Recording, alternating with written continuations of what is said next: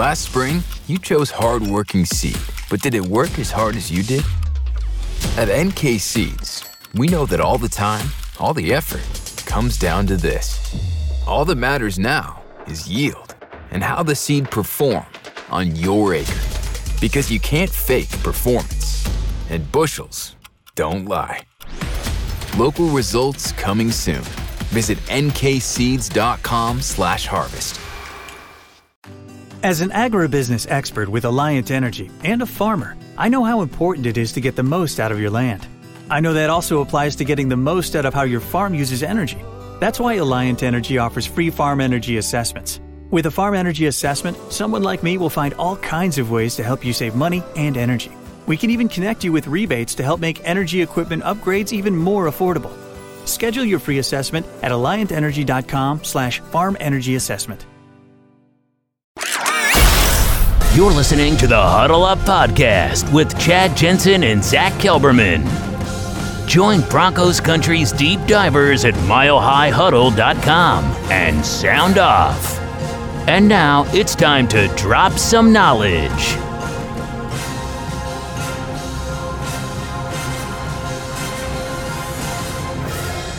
So, welcome in, everybody. This is the Mile High Huddle podcast. I got that right. Yeah. Mi- Mile High Huddle podcast. I'm Scott Kennedy, your guest host today, in for Chad Jensen, who is still on the road heading back from Denver, heading back from Denver. Um, and this is Zach Kelberman, who has been in transit and has had the trials and tribulations of the the travel that goes with it. But we had a blast in Denver, didn't we, Zach?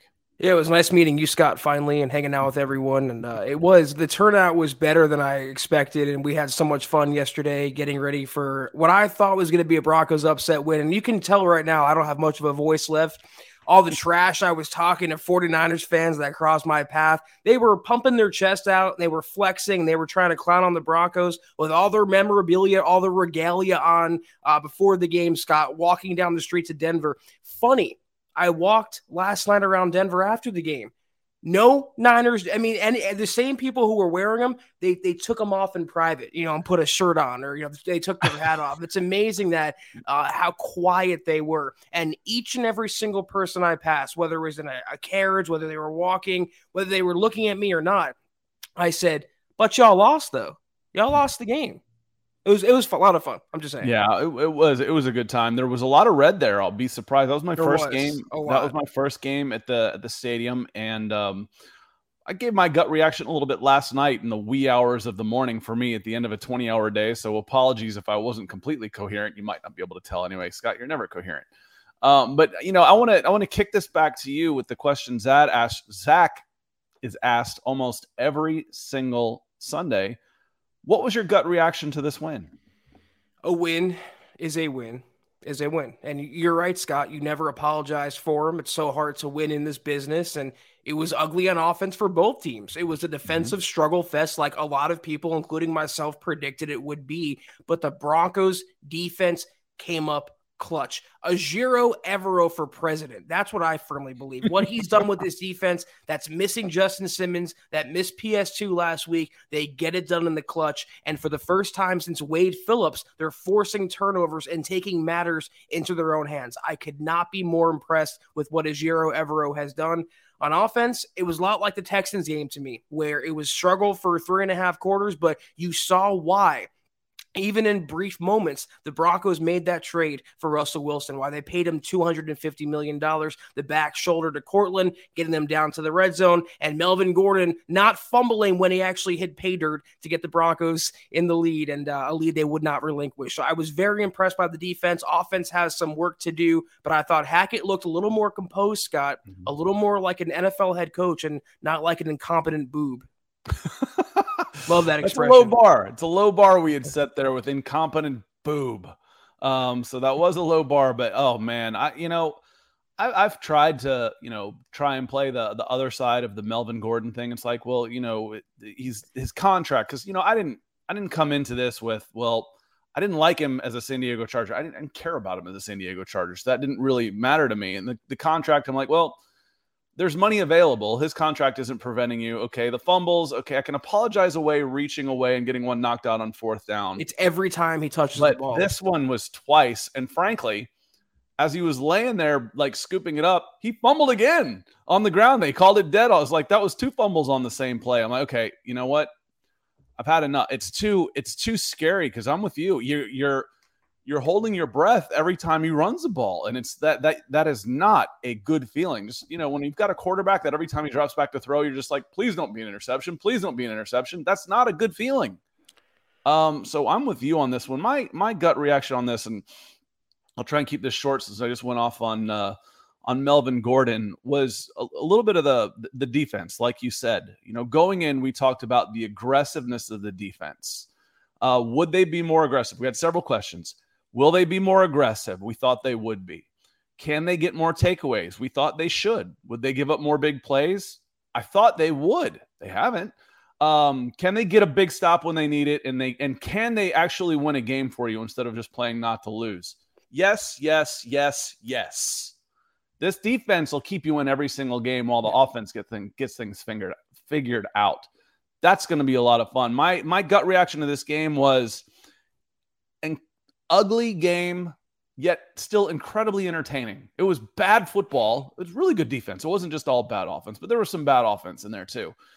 Um, but it was incredibly entertaining, and I had a blast with the game. And thanks to uh, Dale for the ticket, uh, for for setting me up and and and having me go uh, means a lot to me. I had a blast.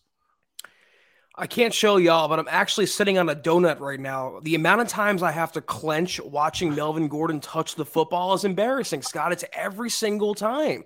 And more people are catching on. It's not me hating him. I know the whole Merlot thing is kind of played out by, by this point, but it's not me imagining it. You cannot trust him with the ball in his hands. And last I checked, as a running back, that's his sole responsibility and his sole job is not to cough up the football. But he didn't when he counted the most, and the Broncos eked out an ugly win. But you know what, Scott? Good teams win the ugly games. Playoff teams win the ugly games. Ask the Bills that. You know, ask the Kansas City Chiefs that. At the end, at the end of the season, they don't ask you how; they ask you how many. And yeah. it, it, doesn't matter. An, an, ugly win is better than a pretty loss in there every time. But you know, I, I right when I was titling this, you know, you're you're you're we're used to hearing let's ride, let's ride. I was like, man, that was ugly. That was that was an ugly win. I'm like, all right, well, we're riding dirty then. That's all right. We're riding dirty, but get the W. I'm I'm okay with that. I'd play the music for it if that's how I wanted to intro the riding show. If dirty. Uh, if uh if they wouldn't have uh if they wouldn't flag us the YouTube guys. But you know who uh, who's riding dirty with us tonight is Sam Bam coming in. Says good evening, Zach and Scott. I'm still in shock that the Broncos pulled out that win last night. Credit to Hackett and the Broncos for getting an ugly win over a tough 49ers team. Just got to get the O going now. Go Broncos. This is this is a good team. I picked the 49ers to win this game because I didn't quite believe in I'm a believer now. The defense can win you games. I was afraid of what that that 49ers defensive line was going to do the uh, to the offensive line.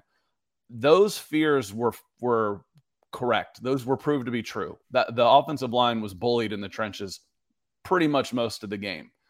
But the defense, and considering you're rotating guys in there, and that's what's amazing, Zach, is the defensive rotation. This is Josey Jewell's first game. He looked like a Pro Bowler out there. Uh, no more Josey Jewell hate. This dude can play ball. He is an important part of this defense except when he's matched up on Deebo Samuel one on one. But that's more of Kyle Shanahan scheming that open. But uh, yeah, Jewell, I'm not a big Jewell fan. Uh, I, I, don't think you were either, Scott. But he played, like you said, really good ball yesterday.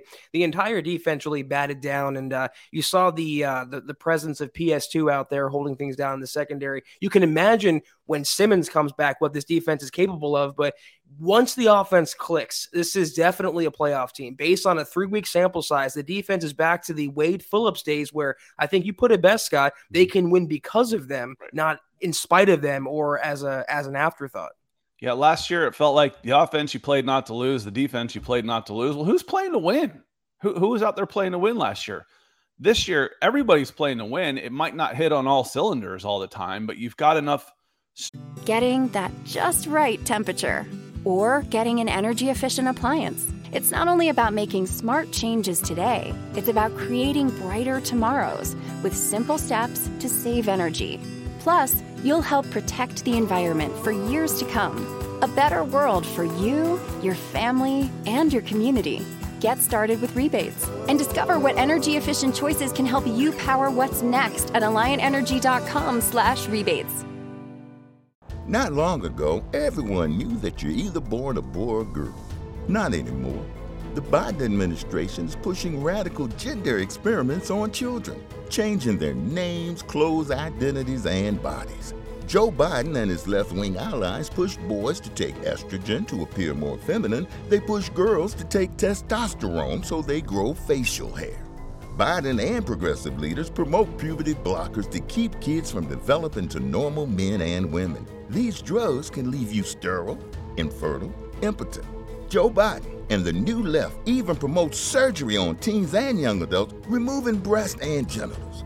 They want boys in our daughters' bathrooms and sports teams. And now, the Biden administration is planning to issue new rules that would force doctors to prescribe dangerous drugs and worse.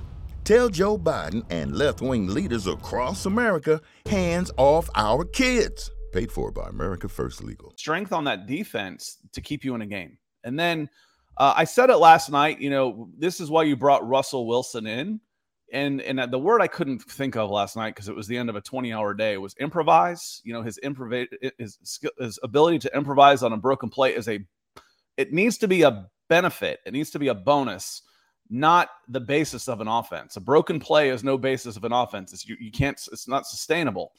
But in a two minute drill, which is one of the reasons I said, hey, let's let's do some hurry up. Let's go some hurry up, some shotgun, some four wide stuff, which they did come out with yesterday. It wasn't effective, but they did come out with that um, that it's nice to have that in you know in his locker where he can go to that and the improvisation improv he can improvise when he needs to. I still can't say it right. It's been a long weekend, man. It's it's so it's like wait a minute. What do you mean I was in Denver this time last night watching the Broncos? That's just crazy. It's just 24 hours ago. Don't worry, dynamism. That's my uh that's my trip up word. So we all have one. We all get one. I know what I wanted to say earlier about the offense and not just the defense. I've had enough of Cameron Fleming. And I know it's a tough assignment going up against Bosa and that defensive line, but he's getting cooked each and every game. I don't know what's going on with Billy Turner, but he really needs to get in the starting lineup. I don't know what the coaches see Who, in Cam. Who's this Billy Turner you we keep hearing about? I'm, I'm telling you, I'm, I'm it's Billy Loch Ness Turner. You know, I, I, don't, I'm not the Sasquatch or the abominable snowman. I the second cousin to Peter the Rabbit. I, I'm not. I don't think this guy actually exists. So, you know, he's been like full. We're going to give it a try and try and do this the right way. I've been hearing that since the second week of August. Yeah. You know, we're knocking on the door of September. I'm going to go as Billy Turner for Halloween. Um, and, and it'll be the first sighting we've seen of him. So, you know, I'm kidding to a certain extent, but the deep, the offensive line was, was bullied yesterday. No, no two ways about it. But then again, we talk about the unit. The unit's supposed to be as strong as its weakest link well, you you've got your fourth guy in at, at right tackle, and you've got your backup in at right guard. Let's see. Let's see this unit when it's where it needs to be. I still don't think it's Cushenberry. I still don't think it's Risner, but at least maybe you can have those two guys team up to be one player instead of having Glasgow, who's mobility challenged on one side, and Risner, who is strength challenged on the other, and Cushenberry, who's getting driven straight backwards anytime someone bows up on him. That, uh, you know, I want to see all of the guys in there because this time, Zach, I said in the first game, why are you running behind those guys? You got your backup right guard and your fourth right tackle in there. Why do we keep running right? The touchdown was left, and Garrett Bolles, for all the struggles he had yesterday, and they weren't all his fault. We can get into that a little bit too. He buried. I mean, I'm talking buried his man on those two straight plays in the in the red zone.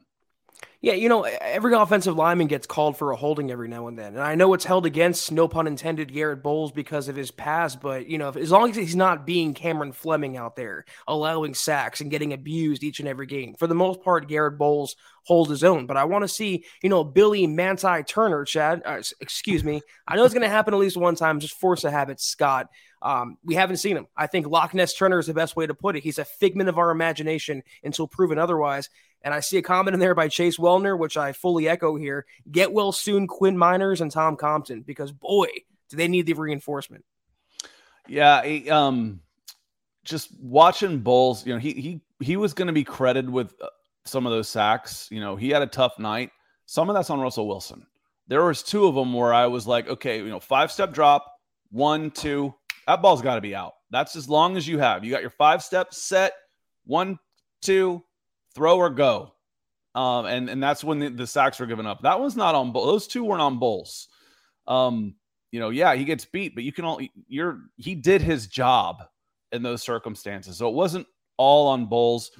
Um, he was getting some shtick in the uh from the fans last night that I was sitting around and I didn't make him feel any better well by saying, "Well, do you know he's the highest offensive, you know, cap hit in the entire league for for offensive linemen? Isn't that crazy? You know, that's part of the problem, Zach."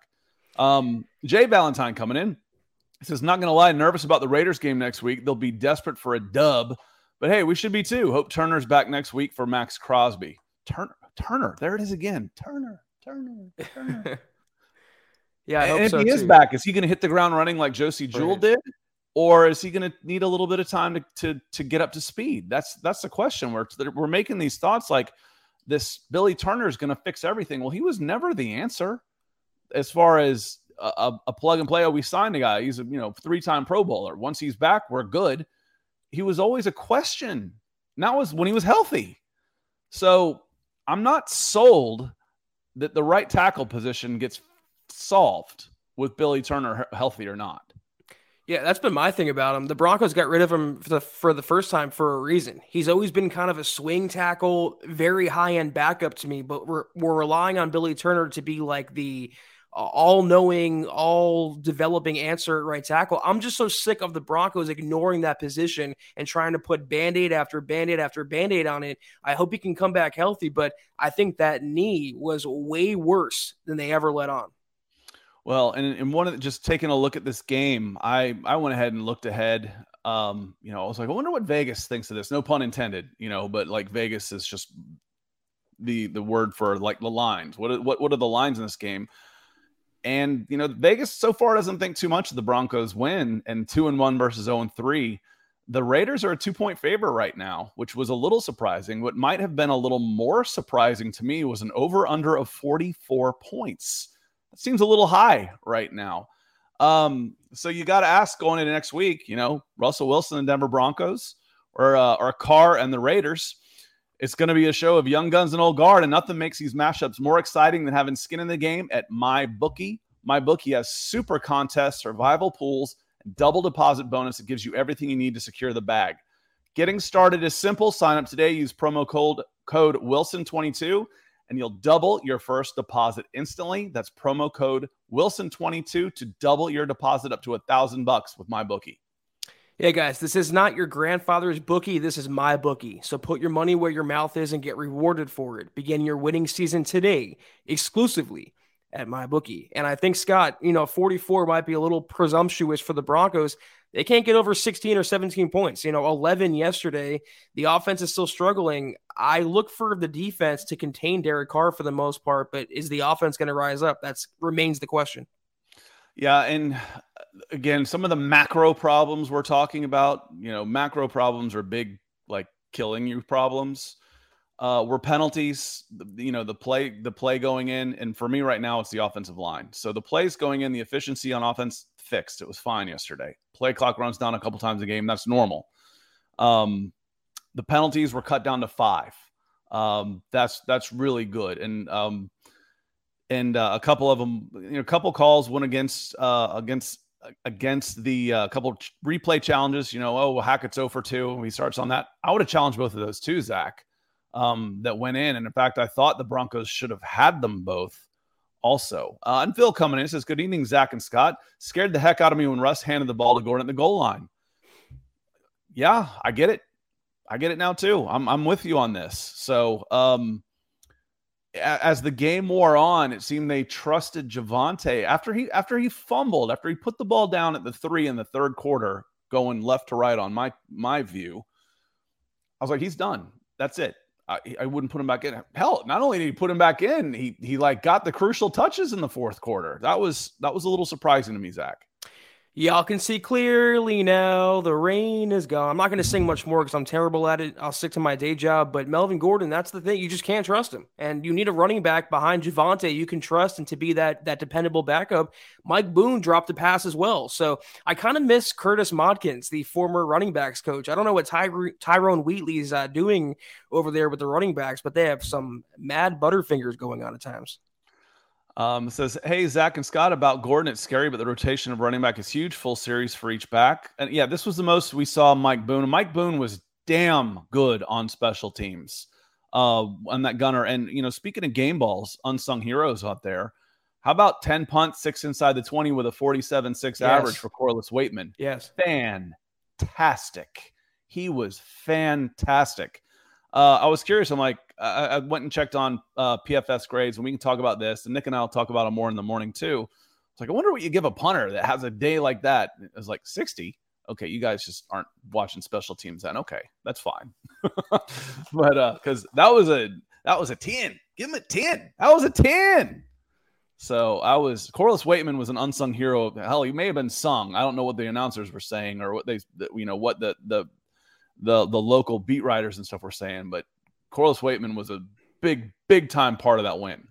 I think uh, NBC gave the game ball to Russ. You know, obviously he's the quarterback, but you could have made the case that Corliss Waitman was the game's MVP. You know, I mean, a defensive struggle, a field position type game, and he pinned him back, and he really improved from a rough couple weeks. And what I love about this side of the ball, it hasn't been perfect, but Montreal Washington slipped up in week one. Dwayne Stukes said, I've had a conversation with Montreal. It's been addressed. The next week, Montreal looked a lot better. Uh, Dwayne Stukes was not happy with Corliss Waitman the first couple weeks. He said, I've had a conversation with Corliss Waitman. That's been addressed. And look what happens. He gets things done. I really, really like this coaching staff, Scott. You know, two and one record aside. Yeah, I mean that's a, it, it- Getting that just right temperature or getting an energy efficient appliance. It's not only about making smart changes today, it's about creating brighter tomorrows with simple steps to save energy. Plus, you'll help protect the environment for years to come. A better world for you, your family, and your community. Get started with rebates and discover what energy efficient choices can help you power what's next at alliantenergy.com/slash rebates. Not long ago, everyone knew that you're either born a boy or girl. Not anymore. The Biden administration is pushing radical gender experiments on children, changing their names, clothes, identities, and bodies. Joe Biden and his left wing allies push boys to take estrogen to appear more feminine. They push girls to take testosterone so they grow facial hair. Biden and progressive leaders promote puberty blockers to keep kids from developing to normal men and women. These drugs can leave you sterile, infertile, impotent. Joe Biden and the new left even promote surgery on teens and young adults, removing breasts and genitals. They want boys in our daughters' bathrooms and sports teams. And now, the Biden administration is planning to issue new rules that would force doctors to prescribe dangerous drugs and worse. Tell Joe Biden and left wing leaders across America hands off our kids. Paid for by America First Legal. again they're, they're they're a little more open about things. They're not as you know how dare you question me type of attitude. Um, you know, like yeah, it's we don't expect people to be perfect. People you know, say, oh, I guess you know more than the code. No, we're second guessing. They second guess themselves. I promise you that. That's it's you know, we're we're trying to be fair about things, but yeah, a second guess. They're never 100% sure about things. Why can't we second guess things? Um, but I've said that this is an easy, easy staff to like, to really like and root for and and hope that they succeed. EJ coming in. EJ, Wow. Thank you. you were awesome for us this week. I know we, we missed you this weekend, and we'll do this again and catch up. Um, because uh, you were a big help for us even by w- when you weren't there, because that's how you've been for this show for the past several months. Just a, a big part of it. So thank you so much coming in hot, Pink. Says because you guys are keeping it real and making it fun at the same time. Zach, that's a hell of a compliment. Yeah. Appreciate it. Keeping it real and making it fun. Put that in a t-shirt. That's Thank my you, that's my goal. That's my goal every show. So thank thank you. That's a that's a hell of a compliment. We certainly appreciate you, EJ. I want to give a shout out real quick. We had a conversation yesterday on the subject of uh, uh, what's Jeremy Sean. Yeah, Mhm. we talked about Melvin Gordon as well, and I said he said if Melvin Gordon goes off for because he's he was he was I don't know if is but he was a Melvin Gordon supporter, and I told him you know not everyone's going to agree with me or Chad or Scott or anyone, but we're all going to give our opinion and tell it to you like it is. We're not going to sugarcoat things. We're gonna call it like we see it. Maybe too not tell it like optimistic. it is, but we'll call it like we see it. Be Right be down the middle. And people like EJ appreciate that, and we appreciate you, EJ. Thank you. Um, Jonathan Figueroa coming in, coming in yellow. He says, uh, watch out when this offense gets up to speed. Best defense in the NFL. Jewell is a beast. I underrated him big time. Penalties and time management fixed for now. Special teams look the best in years. Let's ride. Um, yeah, the, the the the coverage units. I mean, it started on the first kickoff. I'm amazed how far McManus can take two steps. I mean, it's like it's like a golfer taking half a backswing and then driving at 300 yards. I'm like, how are you doing that? He's hitting it to the goal line, but you couldn't have placed it in that corner, a coffin corner kickoff, any better than they did on a directional kick. Uh, and their their returner tries to come across the field and he gets hit at the eight yard line. And you know, as I'm wondering, because again, the gut reaction is so much different. When I came out of that game, I was like, oh my god, this offensive line is atrocious uh, and before we came on the show, I watched it again. I'm like, okay, you know, a little bit of an overreaction for sure. Uh, there's some other things, some good things that were going on that you can see on the second viewing. Um, but my point is, is uh, as I'm watching this game and thinking about it, is part of the defensive domination of this game have to do with the field position and special teams all the time. I mean, it seemed like this average starting field position was the seven for both teams. You know, the problem is, is when there is a turnover and you go three and out, or you do get out from the shadow of your own goalposts and you take two sacks back to your own 45 instead of getting field goal range. There was some ugly in there, but my goodness, the special teams were good. Yeah, you know, I, I, it wasn't all perfect. Obviously, the offense has a lot to work on still, but what I like uh, is the coaching staff Nathaniel Hackett specifically is showing improvement. They're not staying in neutral. They're not going backward. They're not regressing. They're progressing. And they didn't, you know, lose this game or they didn't uh, win despite Hackett and his coaching foibles like the first couple weeks. Uh, they didn't have a special teams meltdown where they didn't have a punt returner back there. Russell Wilson got the playoff a lot faster most of the time. The home crowd, to my knowledge, Scott in my ears, was not counting down the play clock too often like last week as well. So you want to see the improvements early on from a young staff. And it was always going to take more than a few games. But the fact that they are getting better, the fact that Hackett took every resource available to him, including hiring an assistant coach, advisor, consultant, whatever, is really encouraging compared to years past. Michaela Parker coming here. It was so good to meet you yesterday, Michaela. Um, get to meet you in person and thank you for everything you do for us like this.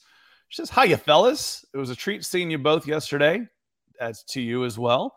Gordon is a liability. What an atmosphere, much love. And I, am I'm, I'm I'm with you on this. Like he's a good running back, but what good is it if you if you're can't hold on the ball? You know, that's that's job one. Yeah, you run the ball well, you catch the ball well, but so what? if you're fumbling, you know, twice, you know, putting the ball on the turf, it, it's as often as you seem to be doing right now. I mean, what's that? His fourth fumble this year already? Feels like 40. I know it's been a lot. Four is too, you know, is a lot. Um, three games. the atmosphere, it was it was unbelievable. Yeah, the Broncos fans got on the the offense. You you let them have it. Let them know you weren't upset. But when they needed you, you literally stood up and the place shook. It shook. That was cool. I've been in some high school stadiums where that's not so cool, you know, because I'm like, wait a minute, this place is about to go down. Um, but this one, it it shook and it was absolutely spectacular. So, yeah, you voiced your displeasure when they were displeasing, but when your team needed you, you stood up, take a bow, Broncos country. You you you you played well. You showed up big time. You're the 12th man. Take that, Seattle. Uh, Michaela, you are spectacular as well. And she's such a popular figure in the community. Everyone was kind of uh, rallying around Michaela yesterday. And we had Michaelaception. We had Michaela, two Michaelas taking a selfie yesterday. So a lot of fun at the meet and greet. Uh, had a load of, of, uh, fun with you, a blast. And I can't wait to do it again. Thank you, Michaela. Boise man comes in and he's coming in green with a super. He says, I don't understand the Gordon love from the coaches. I'd bench him in Madden, let alone a real game. Someday I'll make a meet and greet. Look forward to seeing you there, Boise. I bench him in Madden. Uh, yeah, it's. I'll tell you one thing the first big play that the uh, the Broncos had was again coming left to right. I think it was the last play of the first quarter, and they're they're on their own five or so, and and uh, Russell Wilson was able to get some time and hit a nice long crossing route to Courtland Sutton for about 45 yards. Um, Melvin Gordon picked up a block spectacularly on the blitz. It was it was terrific. So do I trust him a little bit more to be in there to protect my quarterback? Yeah. Do I trust him to be in there and protect the ball? No. Okay, so that's not a trade off I'm probably comfortable with uh, right now. But again, he he's he's better in the passing game right now than Javonte Williams, and that's where they're that's where that's why he's in there. And he, he's he was getting more snaps in the fourth quarter than Javonte. Uh, this is your daily reminder that Phillip Lindsay never fumbled the ball one time in his career. So say what you want about him, but he was reliable, and that's the number one thing I want for my RB two. So uh, tough break for Melvin, but at least he he was the hero in the end, Scott, not the goat, the bad goat. Well, again, I he, he ran hard down to the one, but rewatch those plays, and you'll see Garrett Bolles taking out some frustration in that game on that poor edge. I mean, we're talking WWE power bombs going in as he's knocking guys over the pile. It was jackknives. He was he was he was a little mad on those, so I I I I, I felt good for him. Uh, Andrew Baker says up uh, Zach Scott and fam. That's all y'all. Uh, jealousy missed y'all, but a win is a win, and and glad for that. MHL MHH for life. Uh, appreciate you, Andrew, coming in like that. Um, trying to catch up on some of these. Um, Zach, um, unsung heroes. You know, I, I gave one for me like I said, it may have been sung. I, I, don't pay attention to the other, you know, 50 Denver beats out there to know that, yeah, everybody's talking about Corliss Waitman, Scott. What's the big deal? You're not special. For me, he's a guy that you don't come into a game thinking of this could be one of your players of the game. So to me, that's an unsung hero, Corliss Waitman. Give me one of yours, Zach. Honestly, a guy that's been an unsung hero for three weeks now is uh, K'Waun Williams, the Broncos nickel cornerback. He's he's so solid in coverage. You never hear his name except when he's breaking up a pass. He reminds me a lot of the guy he replaced in Bryce Callahan. And the thing with K'Waun is he was always good like Callahan when he was healthy, but he was so injured uh, so often. But he's been on point for the Broncos, and he had a couple big PBUs in yesterday's game. That's a good shout, Zach. Um, I've got him in my notes, and it wasn't for his pass play; it was actually for his run defense. Um, so he's not afraid to go in, in there and throw his nose in there and and seal an edge. There was times where he was almost the walk up edge playing in the slot, and they rotated a guy over, or where they only had four down, and he was playing, you know, in essence, an edge position out of that slot corner position, and he was holding the edge and did a really, really good job against the run that takes balls when you're a 180 pound cornerback out there getting in there with the big eaters. So uh, props to him. Good good shout on him. And props to our uh, I hate saying other Michaela because that sounds like oh you're the other Michaela, but you know the Duchess was a Duchess. So that Michaela Israel has came in. It was great to meet you two yesterday as well. Michaela has become a big part of this community over the last couple months as well. Coming in green. Just thank you guys for doing the meet and greet and being kind. We're not that kind. Uh, it was good to see the defense shut down a good team. They are legit and good. Yeah. Um, you know, I, I had talked up Garoppolo a little bit coming in as far as being, you know, a making this a better team in the short term. The guy's got like a 33 and now 11 record as a starter. The, the dude wins games. He didn't play very well. And part of that was he was under a lot of pressure. Um, and when they weren't, when he wasn't being pressured, he was being hemmed in you know, you were not allowed to improvise. You we're going to hold you right here and you're going to have to make reads and make throws. Let's see if you can do it. Yesterday he couldn't. He, he couldn't do it. Getting that just right temperature or getting an energy efficient appliance. It's not only about making smart changes today, it's about creating brighter tomorrows with simple steps to save energy. Plus, you'll help protect the environment for years to come. A better world for you, your family, and your community. Get started with rebates and discover what energy efficient choices can help you power what's next at alliantenergy.com/rebates. Not long ago, everyone knew that you're either born a boy or girl. Not anymore. The Biden administration is pushing radical gender experiments on children, changing their names, clothes, identities, and bodies. Joe Biden and his left wing allies push boys to take estrogen to appear more feminine. They push girls to take testosterone so they grow facial hair. Biden and progressive leaders promote puberty blockers to keep kids from developing to normal men and women. These drugs can leave you sterile, infertile, impotent. Joe Biden and the new left even promote surgery on teens and young adults, removing breast and genitals. They want boys in our daughters' bathrooms and sports teams. And now, the Biden administration is planning to issue new rules that would force doctors to prescribe dangerous drugs and worse. Tell Joe Biden and left wing leaders across America hands off our kids. Paid for by America First Legal. Yeah, as I was saying all week about Jimmy Orlovsky, I mean Garoppolo. If you if you pressure him into mis- uh, a mistake, it's going to happen. And for him to go out the back of the end zone, bad break, bad break for the Broncos would have been a pick six if it didn't step out. So you know right. the Broncos would have. It's one of those plays live, that the Broncos can't get this. Felt year. like it was a pick six. You know, at the stadium, you can't see that all the way down. They got it right away on the broadcast, but when you're at the stadium, I was like, I could see it coming a mile away. I'm like, grab it. He's juggling it. It's that six. I was just never uh, scared of Jimmy G as a starter though, when the Broncos just rattled him all night, and that Bradley Chubb sack at the end just to top it all off is was great. Yeah, it's it's funny. They I kind of say about Bradley Chubb and Randy Gregory, they're they're like your quintessential pass rushers. You won't really know they're there for three quarters of the game, and then they just come out and make big plays. They're good for two each every single game, and if you have two big plays at the edge position out of two different guys, if you have four big plays out of edge those are game changers. Those are absolute game changers, drive stoppers, turnovers.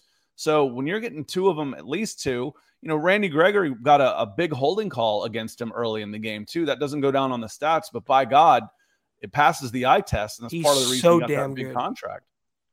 He's been so damn good for, through three games. And I don't want to pat myself on the back too much, but a lot of Broncos country was hating that signing, and I loved it. He is what makes Ejiro Evero's defense go because he's putting constant pressure on the quarterback or the pocket. And even if he's not getting to the quarterback with a sack or a pressure hurry, he's doing something with those long tentacles to disrupt the passer. I could not be happier with Randy Gregory. Michaela, Michaela, make just making sure you're paying attention, Michaela. Sometimes y'all get lost in the chat, and I feel like it's just me and Zach just, you know, just talking to each other here. So just making sure you're paying attention. She says, "Who is this Billy Turner you speak of?" Who? Somebody said that earlier tonight. I'm pretty sure. Appreciate Who's you, that? Michaela. I don't know. We don't know. Um, let's see here. We got Jeremy Sean's in here. We did get to see meet uh, Jeremy in person, so good to see you out there, Jeremy. And then um, Yvonne coming in says, "For me on offense, what I don't understand is we're not using more tight ends and the drops. Well, part of the problem, Yvonne, is your pass catching tight end is one of the guys dropping the ball. right. Um, you know, Okwuegbunam has not proven to be a reliable target. The other guys you have on at tight end are either career journeymen or blocking tight ends or glorified tackles. Um, the guy that I think we're starting to see that you brought in as tight end has a has a gimpy hammy uh, in, in Dulcich. And what will we get out of him this year, if anything? There's a pretty. I'm starting to get a pretty good idea why they use such a high pick on him when there, you know, would seem like there were other needs. They knew better than us, Zach. I guess, yeah. It's like kind of looking like a redshirt year for Dulcich. Anything they get out of him, anything is going to be a bonus. Um, another interesting side note on Albert O, uh, I think it was Mike Clay. I can't remember. So maybe PFF, but a hundred percent of the time that Albert O was on the field yesterday, it was a pass play. So the Broncos are tipping their hand completely. When he's on the field, they're passing, they're not running, and that's because they can't trust Albert O as a blocker. It's a really weak point considering Dulcich's injury and Albert O not taking that next step forward uh, with Russell Wilson. It looks really strange because his PFF grade is zero at blocking, pass blocking. So he didn't block anything. He did not block Literally the light. anything. He didn't even. I'm not even sure he cast a shadow. You know, he wasn't even blocking the sunlight coming in. So, um, Mac Dog coming in. Mac, I hope you try. You you were you had a good time. It was great meeting you and your dad yesterday. And uh, coming in from Lubbock, Texas. That's West Texas for y'all. I uh, I've made the cross country trip twice by car, and it's basically each day is get to Texas day one, Texas is day two, and then the rest of your trip is day three. So West Texas is a is a is a big part of that state. And um, Mac, we're great. We're glad to have you here. It was great to meet you. So what's up, guys? It was awesome meeting you guys this weekend. You as well. That D was nasty. Hopefully our offense can catch up, but the game was awesome. I agree. All three points. Had a great time meeting everybody. The D was nasty, and the offense has to. I don't know if they're going to catch up, but if they can get to adequate, you know, 20, 24 points a game on average, you're going to be really, really tough to beat. Yeah, Mac, you were awesome yesterday. Thank you for coming out. Your your dad is super cool as well. Uh, when the Broncos offense gets going, they're not going to lose pretty or win ugly. They're going to win pretty. They're going to win games going away, especially against weaker teams like the Jets, for example. Um, it's going to be tough against Kansas City still, those kind of teams. But once this offense finds its rhythm, you're not going to have these one point victories, you know, nail biting victories. They're going to be a fun but scary team uh, for the rest of the NFL. And um, one of the reasons you're able to have some flexibility on other sides is because of this guy right here, over here, that Plum Bob comes in. He says, no catches allowed by PS2.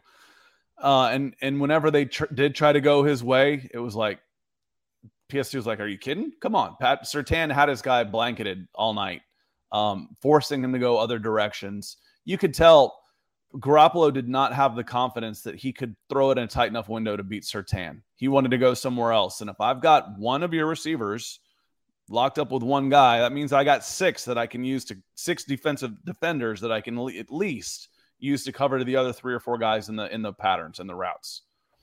It's really a credit to PS2, who's a phenomenal talent. He set it and forget it in terms of cornerback. He's going to be an all pro perennial stud. But uh, three weeks three number one wide receivers, uh, DK Metcalf, Brandin Cooks, and Deebo Samuel, goose eggs for receiving touchdowns. Brandon Aiyuk scored, but I think that was on Ronald Darby, not on PS2. Uh, he, he is as locked down as lockdown gets, but the rest of the secondary, even without Simmons, is really stepping up.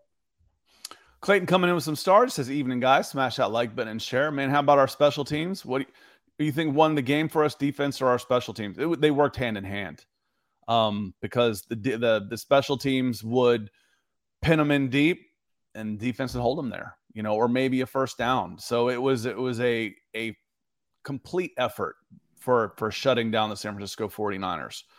Um, and even on the when when they didn't get that touchback called back um, on the reversal, the the 40, the the Broncos were able to get out from the shadow of their own goalposts and move the ball and flip the field.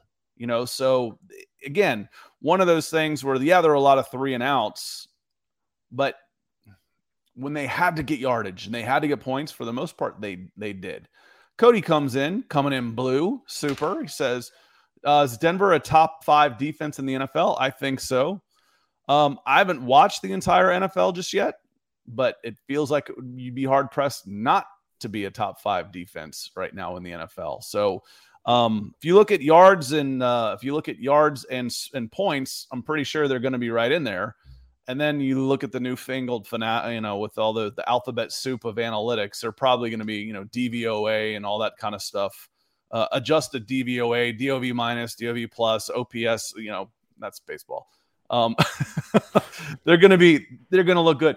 What's the eye test tell you? Again, that's right. what I said about the the uh, you know the top five, the points last year. You're number three in the NFL. What's uh, what's your gut feeling about this defense? Is this a defense you can trust? Hell yes, it is. They're fun to watch and they're getting it done. That's why I like you, Scott. We think the same, very pragmatic. I, I, don't care what PFF has to say, DVOA, football outsiders, insiders, whatever. I know what my eyes tell me. And I find I'd be hard pressed to find four better defenses right now than the Denver Broncos, considering how they're playing. They were top 10 in like eight categories entering week three. And it's not a, a uh, uh, an aberration. It's not a mirage. It's it's not smoke. It's legitimate. Ejiro Evero is cooking up something special with the Broncos. And maybe Philadelphia right now is better. I, th- I love what Jonathan Gannon's doing over there with them. But in terms of Evero being a first time coordinator, missing some crucial components to his defense, and now DJ Jones as well, um, bang up job, hell of a job. Get better. Unsung hero. There's another one for you, Mike Purcell. When Mike Purcell came in, he was moving piles. He was he wasn't just holding the line; he was driving it backwards. Um, he was making plays out there. Mike Purcell came in. We talked about the depth of your your your front three. With Mike Purcell as one of those guys coming in to spell DJ Jones, now your depth looks pretty good. As a starter, Purcell was a little mm, maybe, but as a backup, he's pretty damn good. And he played really, really well. 52%, I think, just a shade over 50% of the defensive snaps yesterday. And when he was in there, he was making plays. So another one of those unsung heroes from yesterday's win. And a sung hero again is the is uh is is Christy coming in, KR coming in orange. So hope you all had a great meet and greet. You know, I'm sorry I didn't get to meet you this time. Always fun to be in the stadium for a dub. Definitely miss seeing you all this year. Perhaps next time, go Broncos. Yeah, I think a lot of people at the meet and greet, Christy, can attest that it was not as good without you in attendance like last year. And uh, some of your merchandise definitely sold, though. Guys, if you want to check it out, go to huddleuppod.com. Christy designed the t shirt for the female user base. Really popular, really cool design. But, Christy, we love you. You are a legend. And uh, next time, for sure. Yeah, next. Come to England. I'm going to. I'm, I'm going. I'm going. That's that's the next Broncos game I'm going to in a month. I'm going. Man, break up the Jags. Holy cow! The I like the Jags now. What they did yesterday. The, the Jaguars are on fire. That doesn't yeah. look like a win anymore. That looks like a good lord. You know, well, Chargers they, lost half their team yesterday, but I'll take it. Yeah, but they they you know they they beat the Colts, the pants off the Colts 24 to nothing. They turn around and beat the beat the Chargers, spank them. You know, it was it was 20 point win. So that was again, I don't care if you're not winning those kind of games, you are one of those teams. The Jaguars have stepped up into a team to be reckoned with this year. Almost like coaching a, matters, right? Coaching, coaching, coaching, baby. Oh, half a billion dollars in free agents and some top five picks don't hurt either. It's fair. We'll um, but yeah, Pederson can coach. We knew that one. Venom Seeker coming in blue says yesterday was truly perfect day. Thanks, Chiefs and Raiders. I, I can't help but it just – the wasteful of wastefulness of resources and money and these guys getting the same chances over and over again sometimes makes me mad because frankly I'm jealous. I'm a little jealous that that Josh McDaniels and Steve Sarkisian keep failing up. So Josh McDaniels, if you don't know Steve Sarkisian, he has failed his way up into the University of Texas job, and he's he's at best a 500 guy. I don't have to tell you who Josh McDaniels is, yet people still hire these guys, and they're like, Yes, okay, we've got it. The missing ingredients. Come on, man. No. So Venom Seeker, you got it, man. It was a it was a really good day. Uh, my kids went three and zero oh while I wasn't there, so a couple of softball games and a soccer game. It was a it was a pretty solid, pretty solid weekend. I can tell you what McDaniels is. He's a loser, and he'll always be a loser, at least as a head coach in the NFL. But Venom Seeker, I hope you saw my tweet. We were talking about that yesterday at the meet and greet. Perfect day. Kansas City loses, LA loses, Vegas loses, Broncos win. What more could you ask for? Amazing Sunday. David Wilder coming in and uh, with some stars. Thank you, David. Appreciate the support over on Facebook. Uh, as always, I'm trying to scroll down and and uh, and keep up. And Jeremy Sean agreed with you on this one. He says K'Waun was my surprise player, and he didn't disappoint. No, he and again, I I put him in my notes for his run defense as much as anything because – that was one of the big questions we had is can you stop the run when you need to? Yeah. Yeah, you could. Yeah, you could.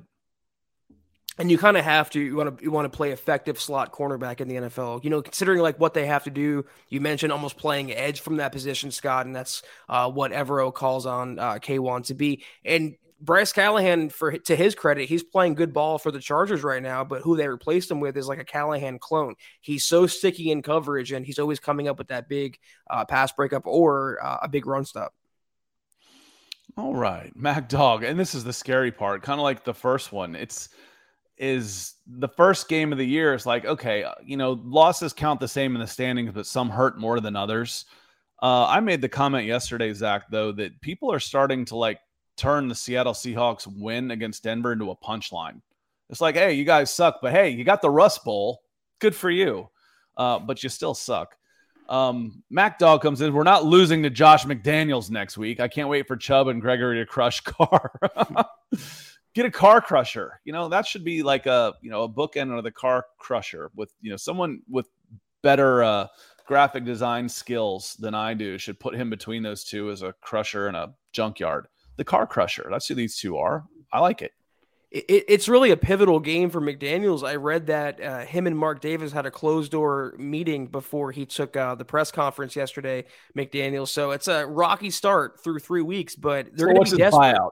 10 million, 12 million, 20 million. I mean, fire me. You know, I I watched if, if any of you had the misfortune to watch Missouri and the Auburn Tigers, I called that the buyout bowl. They were pl- both playing like they wanted to be fired fire me, give me my payout so I can go do something else. So that's the that's the thing of it. It's that's so that's like I said, I'm jealous, Zach. Wouldn't you like to be that incompetent and get a eight figure payout? Fire me. so I want to be I want to be Vic Fangio pretty much. That's my my life's aspiration to be him. But it, I don't think they're going to fire him. Obviously, it's a little overreaction to think that, but they're mm. still paying Jon Gruden what 60 million, 50 million. Did they get out of that deal because of what happened? I don't know, but just interesting that things are already collapsing around McDaniels. It seems like he's a toxic figure as a head coach, but they are going to be hungry. They're going to be scrapping. They're going to do everything they can to save their season with the W, and the Broncos have to be prepared to meet that challenge. I cannot wait, though. PS2 versus Davante Adams. That is going to be fun to watch. Yeah, we'll see how that matches up. Um, you know, I would move Davante Adams in so many places that you're going to have to mix up your coverages on him. You know, just be prepared. Um, you know who else played a little bit like that for the Broncos was Randy Gregory. I saw him lined up in three or four different spots, you know, between, you know, almost lined up like a, a walk up inside linebacker, you know, where he's a stand up in between the, the, the three, four and, and coming in through, um, you know, the AB gaps there in the middle of the defense or way out wide. Um, but Davante Adams, again, he it's going to take a team effort to slow him down. But if you can do it to Deebo Samuel, well, Davante uh, Adams might be a little bit a little bit tougher, but uh, they'll be a wounded animal for sure, and you'll we'll find out. I said last last year about week five, this team is done. They have given up on this coach. We'll find out. You know, they do they still want to play for this guy, or you know, can they see the writing on the wall? Like, yeah, we'll just write out this year, and we'll have a new guy next year. I would keep uh, PS2 shadowing Davante. The, the, the matchup that scares me is Hunter Renfrow versus uh, Darby or Darren Waller versus any Broncos inside linebacker. If I, I, have a feeling they can hold down, relatively speaking, Davante Adams, it's the other players on that offense if Carr gets time. That's the key here. We'll talk about it as the week goes on. Obviously, it's it's, it's Victory Monday. It's the aftermath, but mm-hmm. they have to get to Carr. They cannot allow him to sit back there and pick his uh, pick his spots. Uh, another unsung hero. I'm going through my through my notes here real quick. Um, they didn't throw a pass in a red zone. That was a good one. I already mentioned uh, Garrett Bolles burying his guy on that play. They got the touchdown. Um, that one route you were talking about where where Jewell was matched up on Samuel, he was lined up as a shotgun running back, and that was a wheel route. So you're okay there, sort of. But by God, Jewell, you got to get outside him and jam him. You cannot give him a free release.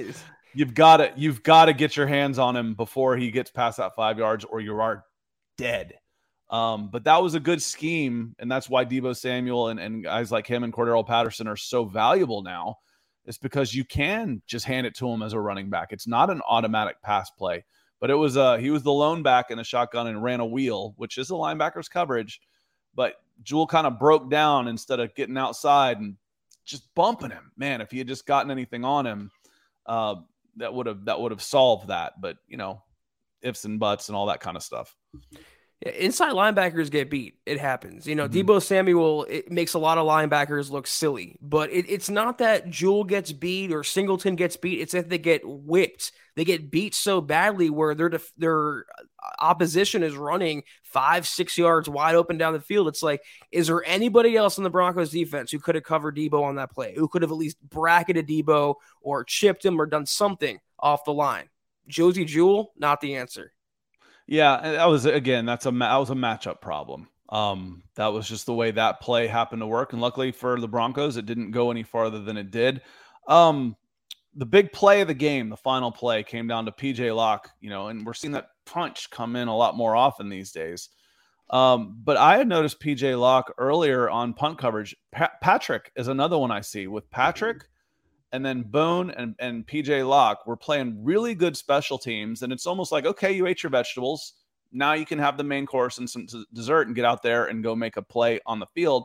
And PJ Locke did too. So another one of my unsung heroes. Obviously, he forced the big fumble, but I felt like he earned that with his really good special teams play. Yeah, I'll eat some crow on uh, PJ, the other lock on the Broncos roster for sure, the one we don't hate. Um, I I was a fan of Jamar Johnson. I was kind of mad the Broncos got rid of him, but I'm seeing why they value Locke and why two coaching staffs now have valued PJ Locke. Not only not only what he does on special teams, but he's not too terrible on defense as a safety. He holds his own out there next to Kareem Jackson, who's more of a dinosaur than a um, a, a comparable counterpart. So I'm impressed by PJ for sure. All right. So I feel like some of the glow of the win has kind of papered over some of the cracks on this team. what what still concerns you as we're about to get out of here. Uh, we're at 50 minutes in. We touched on a little bit, but I, you know, our our audience kind of comes in and out a lot. So, you know, what still concerns you moving forward after three weeks? We mentioned it. We agree about it. We have agreed about it. Is the O line? You know, it's not one player or the other. It's pretty much everyone, including Garrett Bolles. Now, you know, he, he's going to slip up, but we don't want Garrett Holds to come back.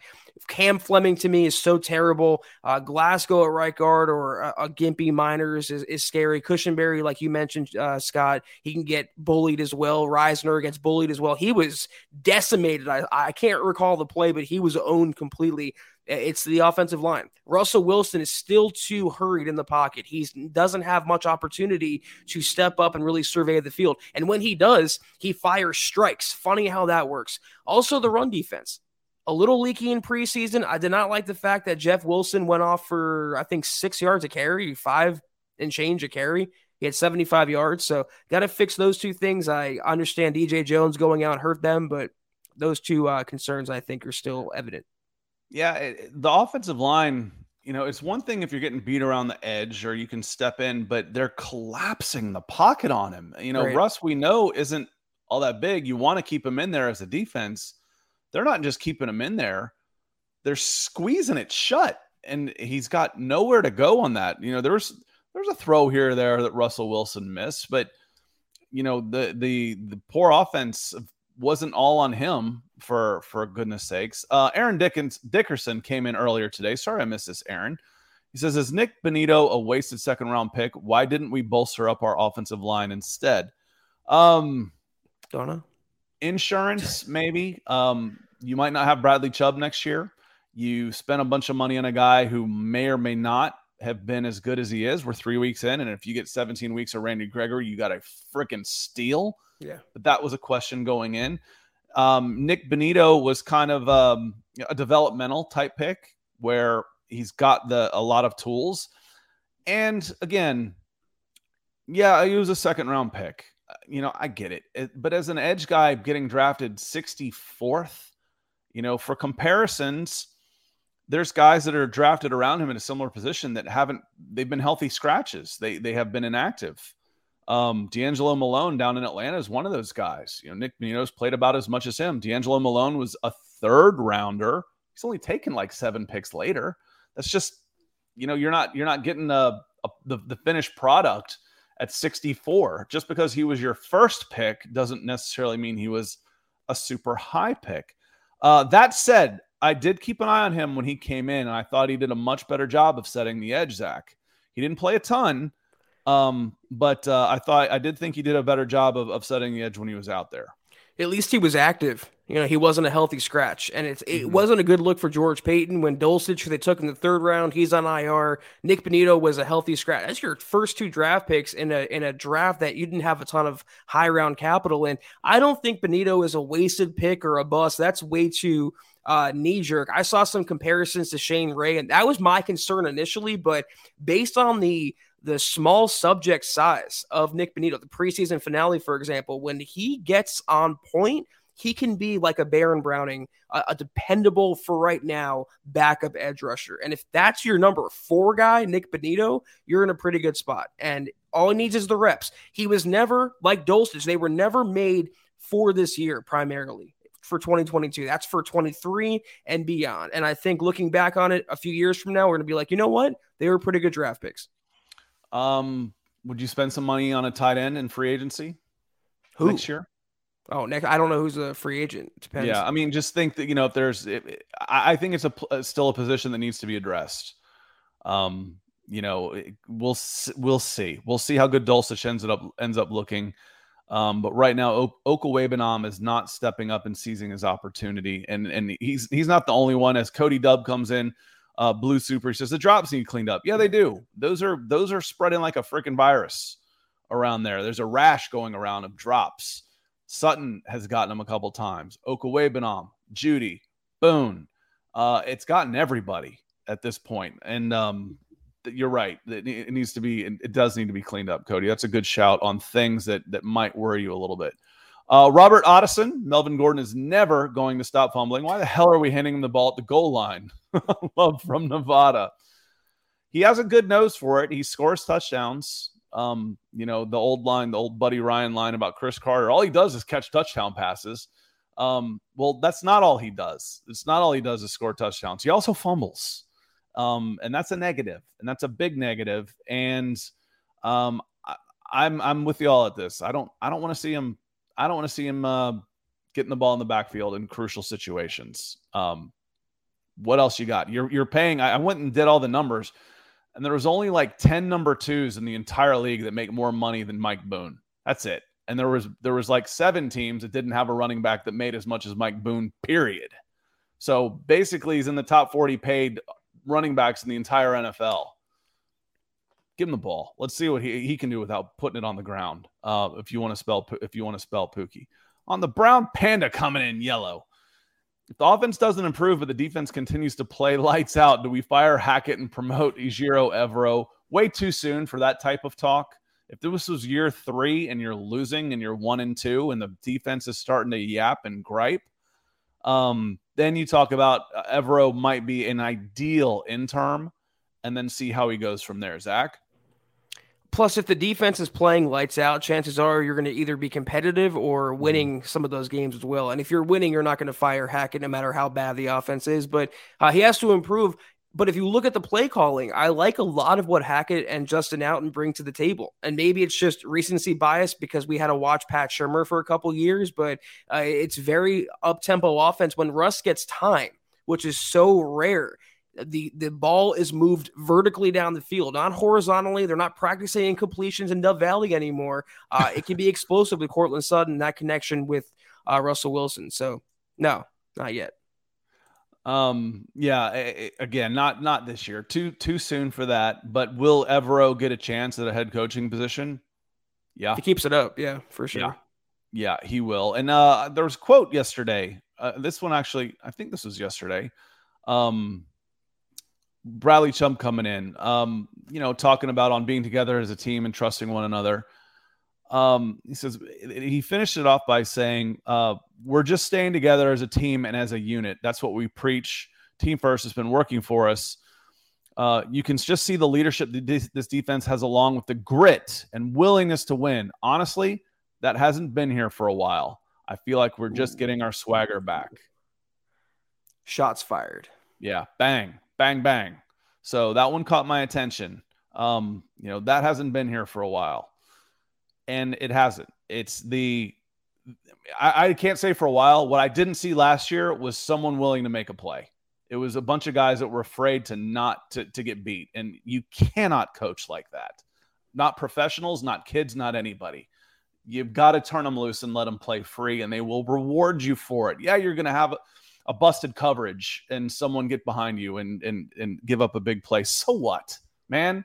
What, what do you have? Three turnovers, four turnovers yesterday, some sacks. I mean, it's it's more fun. Get these guys that want to play for you like this, and and like you said, honestly, we haven't had that for a while. Big yeah, quote for me you, you mentioned that there were no players that stepped up and made a play. We didn't see that. We also see, like you hit on as well, coaches coaching the players to make a play. It was bend but don't break, play not to lose. Let's win every game 10 9. That's not the modern day football. That's not how it goes anymore. And that's why Vic Fangio's scheme, as lauded as it is, is was a little outdated for what the Broncos want to do. And like you said, I'd rather play aggressive and play to win and maybe give up that busted play or a big gainer or a touchdown than consistently be conservative and passive and and play not to lose. I just don't like that brand of football, and I'm so happy the Broncos have gone away from that.